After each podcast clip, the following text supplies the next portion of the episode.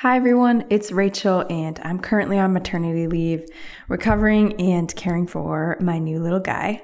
While I'm away, I'm sharing some of the most popular podcast episodes from the last couple of years, plus some of my personal favorites. In a second, I will tell you about why I picked this episode and what the guest has been up to since we recorded. But before that, I want to make sure to point you to our other two shows, the Strong Towns podcast and Upzoned. Both are actively publishing new episodes. Strong Towns podcast runs on Mondays and Upzone runs on Wednesdays. So check those out if you're craving something new from Strong Towns. Head to strongtowns.org slash podcast to see those, or just search for them in your podcast app. And of course, visit strongtowns.org for daily new articles. I'll see you back here in late January once I return from leave.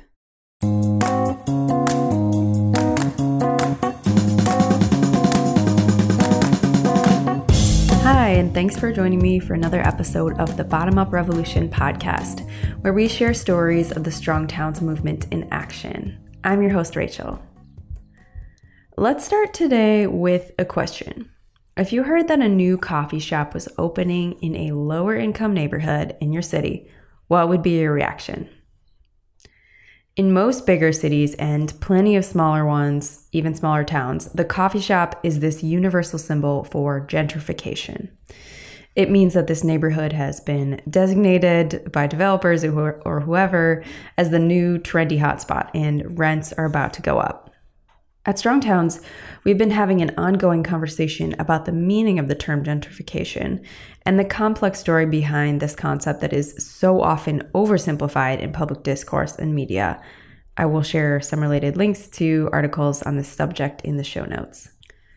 It's not nearly as clean cut as poor people live here, now they're getting kicked out.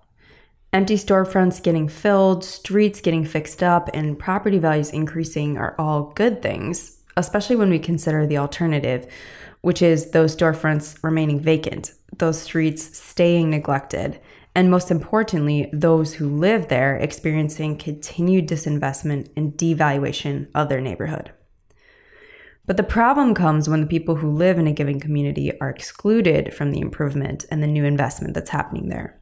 If we can help neighborhoods incrementally revitalize, if we can make space and opportunity for residents to start businesses, fix up homes and storefronts, and make their community a more prosperous place, then we are accomplishing something different. What Incremental Development Alliance co founder Monte Anderson calls gentlefication. I share all of this to preface today's interview with Coté Soerens, who opened a coffee shop in a lower income immigrant neighborhood in Seattle she's participating in that positive sort of reinvestment and revitalization rooted in and for the community. Resistencia was founded a few years ago with the intention of being a neighborhood third space. That is, a place to hang out and spend time with neighbors outside of the home or workplace. The coffee shop came into being through the efforts of tons of community members, from investors who help with startup capital to contractors who help build out the space, and so many others. In this conversation, you'll hear about Coté's dedication to helping her community grow and thrive while also operating a financially sustainable business. You'll learn, as you have from so many other guests on this show, the essential need for listening to and collaborating with neighbors to make an effort like this successful and meaningful. And you'll also hear about the unique ways Coté has adapted her business and space during COVID. So I hope you enjoy and appreciate this conversation with Coté Soerens. Here it is.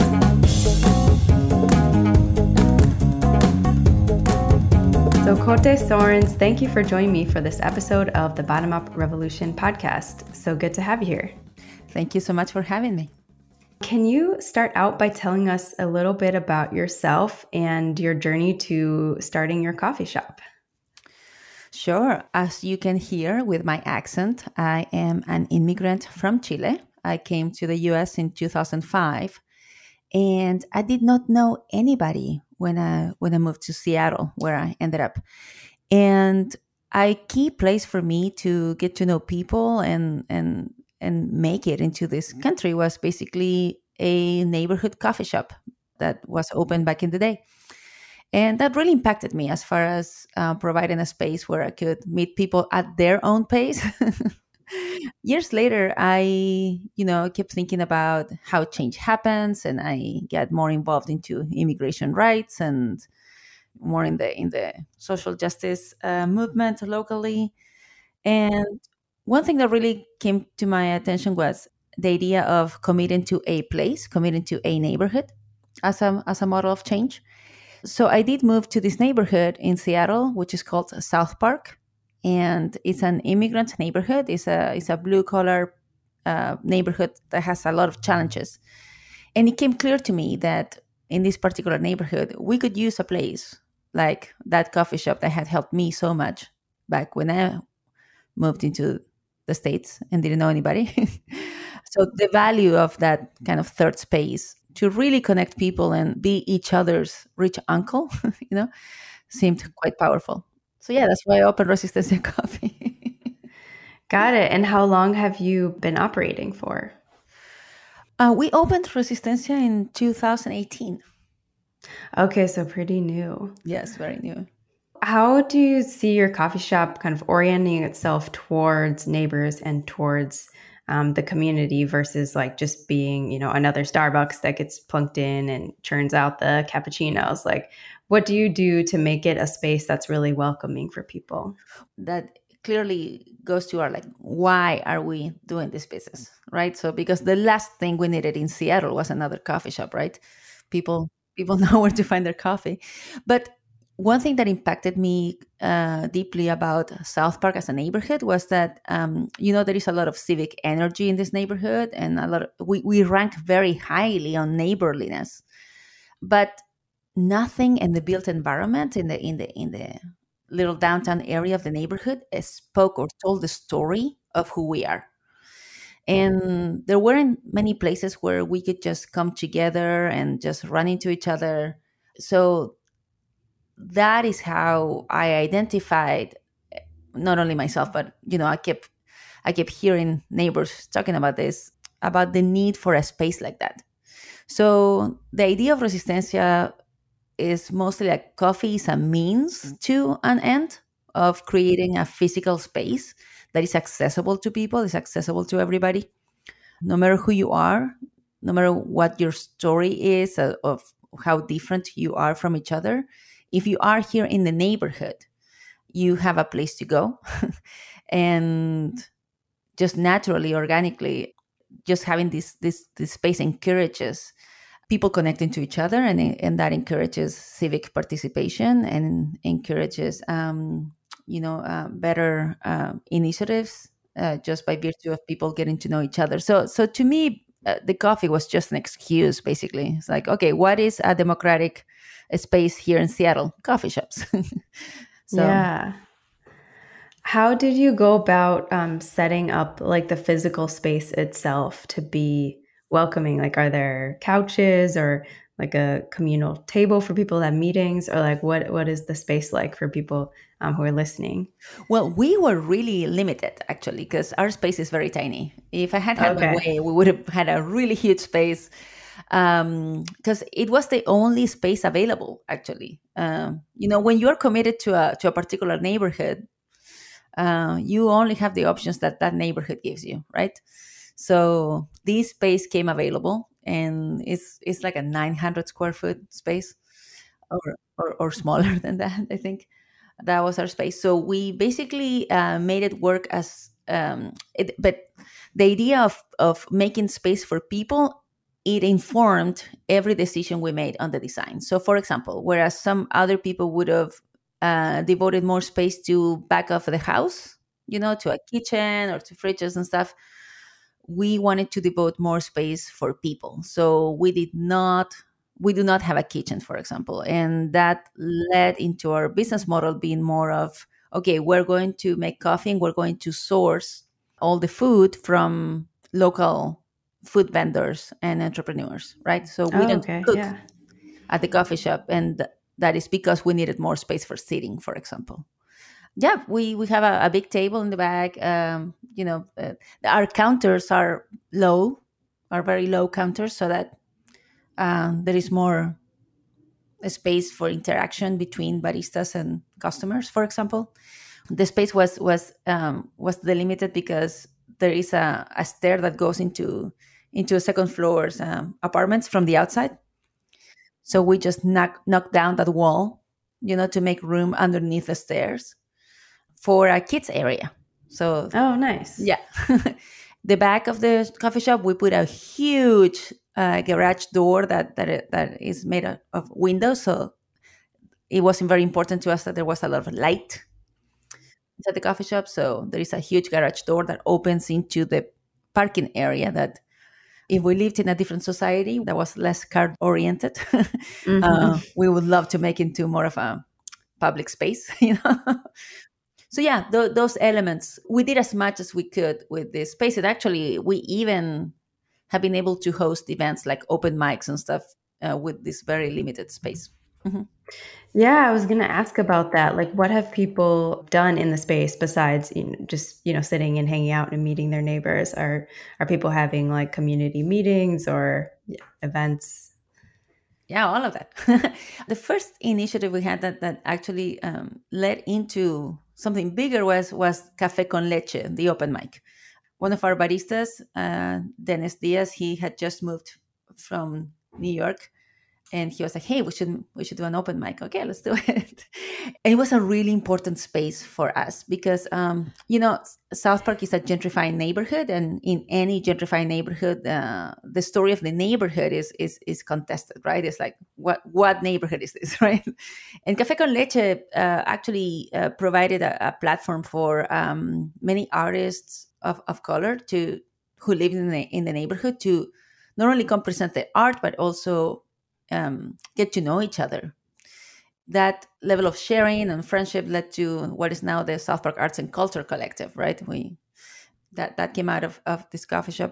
Yeah, some council members sometimes have had uh, meetings here. People do their meetings here because uh, there isn't much space actually to, to do that in the neighborhood, uh, which is why we rented the second floor. There was an apartment upstairs that we rented as a as a very low key co working space because we ah, quickly okay. yeah it was very limited very quickly how did you go about like starting up this business you know some of like the practicals um, did you partner with other local organizations or investors or like how are you making the the business like run and be like financially sustainable if you're comfortable speaking to that, oh, you know, you yeah. don't have to go into like the specifics no, of your budget. But no, yeah. I do think that it's really important for us to talk about budgets and financing because yeah, that opens more opportunities for for people to to when, when they learn, oh, how did you do it? You know, that they can do yeah, it. exactly. Right? Um, because there are a lot of good ideas there, but if we don't equip people to, you know, with information, you know, it's really fun because when I started talking about a, a coffee shop, you, you know, Seattle is a is a cautionary tale on what happens when we when we don't protect community controlled spaces, right? So so um, the price of rent of any retail spot in Seattle is is is is very cost prohibitive.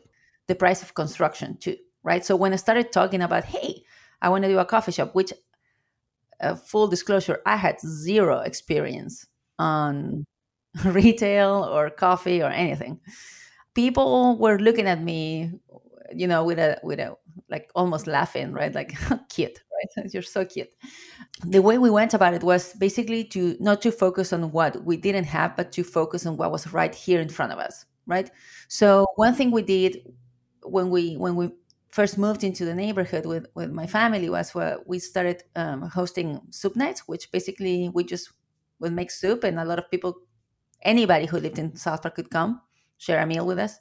And that is how the whole idea of the coffee shop started. So they um they started talking, hey, we need a place where we could have meetings or we could take our kids, you know, and all that. And it hit me one day like, whoa, you know what? Uh, I looked around the table and was like, we have everything we need here just to do this, right? And there are things you wouldn't know unless you're like very invested in talking to people and building relationships. So South Park, you know, there is the, the, the the official version of South Park as a very needy place, you know. But if you believe that version, then you stop looking at your neighborhood as a place of, of resources, right? So thankfully I did not believe that version. and and I started getting to know my neighbors. There were people who actually had money to invest, you know, neighbors that you wouldn't have thought about. Uh, and they offered like, hey, you know what, we'll um, we believe in this vision. We want to get behind it. We can offer up to 20% of anything that would cost. Like, wow, thank you. You know, so then uh, we couldn't find a contractor uh, because the build out of the space was rather overwhelming. Um, basically, the landlord just rented us a cave. You know, it had a hole in the floor for sewer. that was it. So a lot of people were intimidated by the by the level of build out, and they turned down that space. But you know, we we saw the importance of having a place like that in the neighborhood, so we we took that space, and we we weren't discouraged by the by the challenge, right? And um, said, okay, we can't find a contractor, so I had to become one. But uh, our neighbor Mateo, he he knows construction, so he led the construction crew. Our neighbors Malik and Jessica, they are architects. They believed in this vision and they donated the plans. Kate Hone, he's an amazing woodworker, and he's the one who gentrified the coffee shop because he offered to work. He put up a beautiful, beautiful countertop. Um, in exchange for coffee for life you know like um, good deal yeah. right. Incredible good deal. So uh, it was like a barn race like anybody who knew how to do something would come and offer it you know? Uh, we needed to pour concrete one day with with who's now the manager of the coffee shop Shisuno Winkup. And we were looking at YouTube videos on how to do this. And uh, our friend Andy just came with a with a concrete mixer. You know I was like hey here here's how you do it. Um, wow every day every day somebody would come in and say hey i know how to do this. Can i do it? Of course you know? So um, we were able to to to open this coffee shop in half the time it should have taken and at half the budget it should have taken. So um, i think that's a great testament of, of of what happens when you when you really focus on the gifts of your neighborhood right? What what are the things that you can you can do with with the with the people that are there. And, and people are so excited to put their gifts to work too you know? Mm-hmm. it, it, it, gives everybody yeah, that's beautiful. It was. So but you asked me about now too right? So that's the origin story basically? Yeah yeah. How how does the business kind of financially sustain itself now? And definitely i was going to ask next about you know the last year of covid. I imagine that that has made the business really challenging yeah, it was because because 2020 was supposed to be our year, right? mm, but yeah. uh, but you know what? Um, we we've done well. You know, the, this was a risky area because the foot traffic is pretty low, but nevertheless, people have really resonated with uh, what we have to offer as a space. Um, so there, there is a little bit of a so for the people in this neighborhood, you know, uh, they've really embraced uh, Resistencia as their coffee shop and and made it what it is. You know, I feel that we we've really worked really hard at communicating that this space is for you as a South Park resident, no matter who you are. You know. Um, or, or especially because of who you are. You know, we want uh, your gifts and your traditions and your way of doing things to to inform what this coffee shop is. And I think people have resonated with that to to co-create it and to own it in that way. And for people who are not from South Park, actually, we've noticed that they have this little bit of a nostalgia of, hey, this coffee shop reminds us of what it used to be back in, like, say, the 90s, you know? ah, yeah. Um, where, where neighborhoods felt more like neighborhoods, you know? so, yeah, there's been an, an ethos that has been formed that has resonated with people, that has actually made it quite successful as a business. That's wonderful. Yeah. And but during the pandemic actually, it was really interesting to see that while our revenue had plummeted for, from sales during the first months, the tips uh, continued to be the same, the same amount of money, um, because people, so people were, were, stepping up. They were supporting, you know, they were supporting as much as we could, and uh, they could. And we set this up as a partnership so so for the for the capital you know uh, there were two other couples that that live in the neighborhood that that provided funding. And amongst the the ownership team uh, it became really important that our priority during the pandemic was one to to continue providing good jobs to our staff no matter what the revenue was we we were going to continue providing good jobs to our staff and that we were con- going to continue to be open to our neighborhood because our neighborhood needed us. So we did close for two weeks to understand what was happening and what changes we needed to make to operate safely. But then another thing that happened, this being a needy neighborhood, uh, um, food access became quite a problem in the neighborhood. But the year before, we had been co founders of the Urban Fresh Food Collective to increase access to fresh food in South Park, which is a food desert. During the pandemic, because no one could be sitting and stuff, we started using uh, the real estate of the coffee shop as a as a food bank, effectively. So people could come just grab food if they needed it. There, there were other sharing tables around the neighborhood. We were one of them, basically. So if you needed food, you could come have it. We also threw um, power out so that uh, houseless neighbors could charge their phones and whatnot. Because uh, one thing that happened was that the only other places that are community spaces in, in the neighborhood are city run. So one is the library, and the other is the community center and the school. And they couldn't be opened. So we were the only space that was open to community. So that is why we first welcomed a neighborhood, a neighbor who got really scared about. Like 80% of our students at the elementary school um, get free lunch right? So she was she was very concerned about this so she started making food for students. So it's like hey you can do that out of the coffee shop. Okay. Then we started routing uh, donations and then uh, we started a free market called el mercadito every thursday morning to provide fresh food and it's still running a year later so that people know people know that we are we are for real committed. And people respond to that you know by by by way of supporting. Yeah i love hearing about how invested everyone seems in like the business succeeding and also in um, having it be a place where neighbors can help each other. It's, it's just amazing. And especially to have adapted so much during the pandemic yeah, I, I love this this idea of sustaining each other. So, some businesses kind of don't think about that. Yeah, yeah. um, what has been the impact of of this business as a presence in the neighborhood? Like, how have the other businesses on the street reacted or or been involved in any of your efforts, or are you kind of like standing alone on on your street? What's what's the interaction been like with the surrounding um, neighborhood and businesses? During covid you mean? Um just generally. The, this particular corner had been empty for a long time. The, the building was pretty run down and then it changed owners and they started renting it out. So in this particular corner all of us opened at the same time.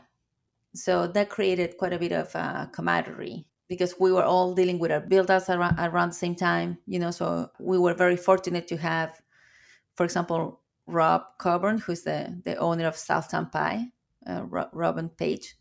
Uh, this was their second business, so they knew a lot more. So before we opened this location, we had a little cart across the street, so they would buy coffee there, and and that created an opportunity for us to to connect. And and he would impart knowledge, right? Like, hey, Rob, what can we do about this? You know, or we would check in with each other, you know, with Uncle Eddie's too in the corners. Like, how are you guys doing with your build out? Yeah, well, we're stuck in this particular thing, and you know, we would encourage each other. Uh, so that was that was really great. Um, some businesses are more community oriented than others, you know. Um, so one great gift that we have as far as like sisterhood is is um, the South Park Hall their owner is uh, Melanie Granger. It's an event space, but Melanie runs the only in Seattle, the only black-owned um, indoor play space for, for for kids. And the way Melanie moves is just very much in line with how we move. so uh, it's created quite a positive space here for parents and for artists in the neighborhood between the South Park Hall and Resistencia Coffee. It's really fun. Yeah. Sounds like a lot of like closeness and and synergy with the surrounding neighborhood. What's next for you guys as you look at the year ahead and presumably like opening up a little bit more, perhaps? Um, what are your hopes for this coming year? Oh my gosh. Um, well, you know, uh, it's been said that hope is a discipline. you know, we heard it first from uh, Willie James Jennings, but I believe there was a, a female abolitionist who said it, and I'm, I'm blanked on, on her name. But yes, uh, you know, I feel that we've been hoping for a whole year. what I'm looking forward the most is the ability to uh, convene gatherings again, just to have the open mics. You know, I miss it a lot. I feel that I'm still recovering from the emotional backlash of, of this past year. To you know how when, when you when you go through some something difficult, it's it's hard to look into the future because you're still kind of trying to figure out today. We have done pretty well throughout the pandemic. We've been able to capitalize a lot on on the PPP loans, and as well as um, you know the, the city of Seattle has offered some stabilization funds that uh, we we've been able to to take advantage of. So all of that help, that federal help and local help, has been instrumental for us to continue remaining open. There is a sense in which we really miss the the the, the busyness, the buzzing, you know, of our coffee shop used to be open. It was really hard to find a, a place to sit, uh, you know, on, on a Friday morning. So that I'm looking forward to having again, you know, and so much comes out of that as far as connection and, and i'm not ready to to to plan for too much. I'm i'm, I'm very cautious right now. I think that we're all very cautious as far as like yeah. uh, let's but looking forward to getting right. together with more people yeah. Right because you know that it's like okay the vaccines are going great but then people are not taking them. So um yeah a long yeah. road ahead still. Right. So yeah, I don't know. yeah. So to close this out, I would love to hear what advice you might offer for others who would be interested in starting a business like yours or some sort of community space. What suggestions would you have? What advice would you offer? You know, like anything that that that demands leadership, right? Like uh, any any endeavor like this is a people growing machine. You know, you grow so much out of just um, having to become more self-aware what you put out in the world is is an expression of your values and and, and your character sometimes you know? Practicing self-awareness as, as you go through it seems really important for us too like it's like okay uh, thinking about what are the implications of this particular business of this or this particular initiative in this particular place. You know as i mentioned south park is a gentrifying neighborhood. A coffee shop is usually the first indicator a hip coffee shop the first indicator that, that things are about to change right? We're cognizant of, of, of that. I mean we, we get we get requests from from real estate people real estate agents all the time to to mention our coffee shop in their listing right? I would say, uh, no, thank you. you know, like we ask them questions. Hey do you think that uh, anybody who lives here will be able to afford that house? They say no. Like then you can't no you can't. But in the same way businesses are so much more than what it is being sold you know? In, in our case you know the, the, it's not about the coffee you know? It's about the space. It's about responsibility to this neighborhood. So you know you can't be saying that you're all about this neighborhood if you're gentrifying and kicking out the, people who live here right?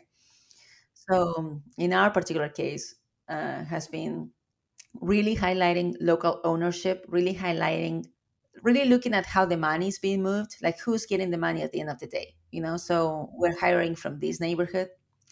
We are training people from this neighborhood to work as baristas and excellent baristas you know in an industry that has not really represented racially to people like the people in my neighborhood you know? We're changing the industry a little bit you know in that way and i like it. So so yeah sometimes you you know sometimes we all have really good intentions you know?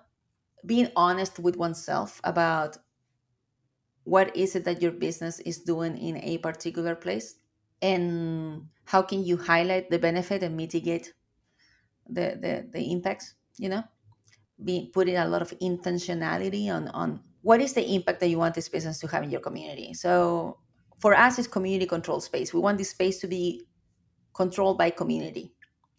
Our landlords have a problem with that and they've made it known you know they in their minds they own the place you know? In our minds like nah that's just a paper dude like uh, and we're adults because of that you know? So for people who are wanting to do something that's one one uh, thing that i would have them note you know? It's like uh, think about think about the whole process. Like what how is the money going to move here? Who is going to participate here? How are you going to communicate that? Uh, what is the emotional resonance that you want to put out there? What are the areas within yourself that need to grow and mature you know if you say you care about social justice how's your staff being treated you know? Uh, in the food industry a lot of people feel disposable you know? That's been a big one. Like for example like you know there is a way the food industry businesses in the food industry are run to to maximize uh, profit right? But you know coming from from the immigrant rights movement and coming from like uh, you know like uh, workers rights movements like okay i'm a business owner now. How how am i treating my workers you know? Like um how, what are they getting out of this you know?